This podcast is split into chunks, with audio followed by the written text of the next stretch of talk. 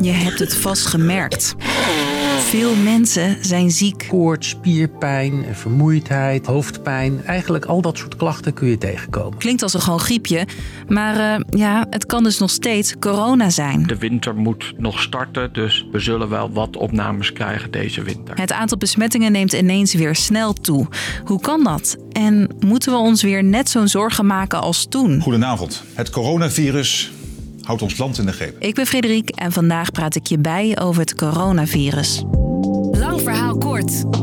Een podcast van NOS op 3 en 3FM.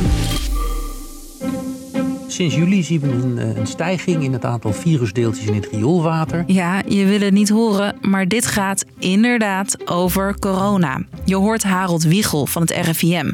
De klachten zijn nog steeds het bekende riddeltje. Koorts, spierpijn, vermoeidheid, hoofdpijn. Om te peilen hoe dat gaat momenteel in ziekenhuizen, belde ik een oude bekende. Hi, hi. IC-arts Diederik Gommers heeft sinds de meest heftige coronatijd voorbij is, weer tijd voor andere dingen. We hebben nagenoeg geen COVID-patiënten, dus het is weer gewoon de gewone business. Maar toch, steeds meer mensen hebben weer corona, ziet ook Gommers. Je merkt nu om je heen dat steeds meer mensen last hebben van griepachtige klachten. En als ze dan zich laten testen, dan blijken ze toch COVID te hebben. In juli testen nog 40 mensen in het ziekenhuis positief op corona.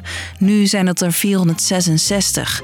Komt volgens het RIVM ook door de tijd van het jaar. In het najaar zie je dat dat toch het eh, moment is waarop de luchtweginfecties eh, ja, stijgen. De grootste piek moet dan ook nog komen, denkt Gommers. Ja, de, de verwachting is echt wel dat dat weer meer gaat toenemen. Maar ik verwacht niet meer zo extreem zoals we eh, in de pandemie hebben gehad. Oké, corona sluipt dus weer onze neuzen en kelen binnen. Maar er is ook een groep Nederlanders voor wie dit virus nooit echt weg is geweest. Ik ben heel snel heel vermoeid, dus ik kan heel weinig. Ik kan niet veel lopen. Ik eh, kan zeg maar niet meer heel veel hobby's uitvoeren.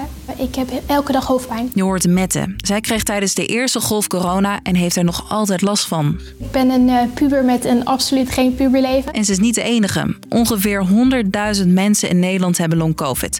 Zoals we dat nu noemen, post-covid. Hè, Sommige mensen kunnen helemaal niks, moeten zelfs plat op de bank liggen. Je hoort IC-arts Diederik Gommers weer. Andere mensen zijn overdreven vermoeid. Terwijl de meeste mensen sinds 2022 weer volop de deur uitgaan, En we mogen weer, we mogen weer. staat het leven van mensen met post-covid stil.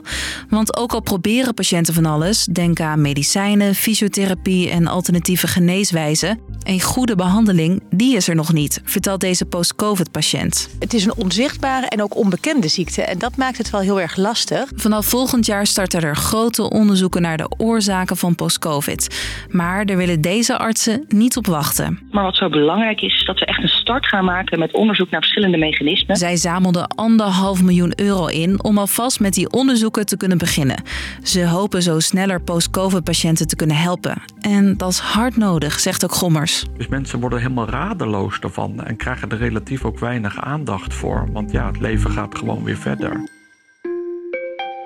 Testen, testen, testen. Ja, dat was een mantra tijdens de crisis. Maar die teststraten, die gingen maar dicht. Het testen is helaas voorbij. Want door eerdere besmettingen en het coronavirus hebben we meer antistoffen. En de varianten die nu rondgaan, Heel veel verschillende XBB-varianten. En dat zijn weer varianten op eh, eerdere Omicron-varianten. lijken wat minder heftig dan de eerste versies.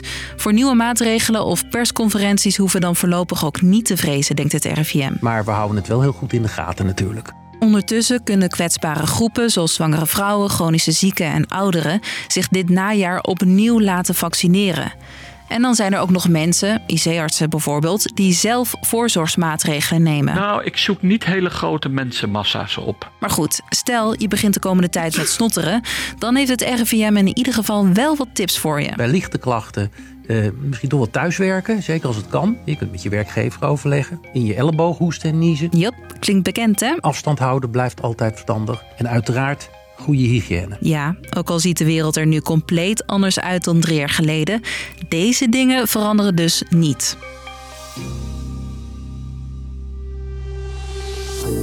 Dus, lang verhaal kort.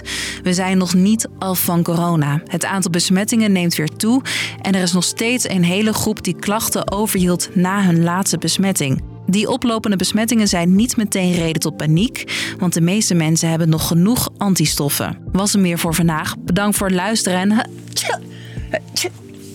Tot morgen. Was in mijn elleboog trouwens hoor.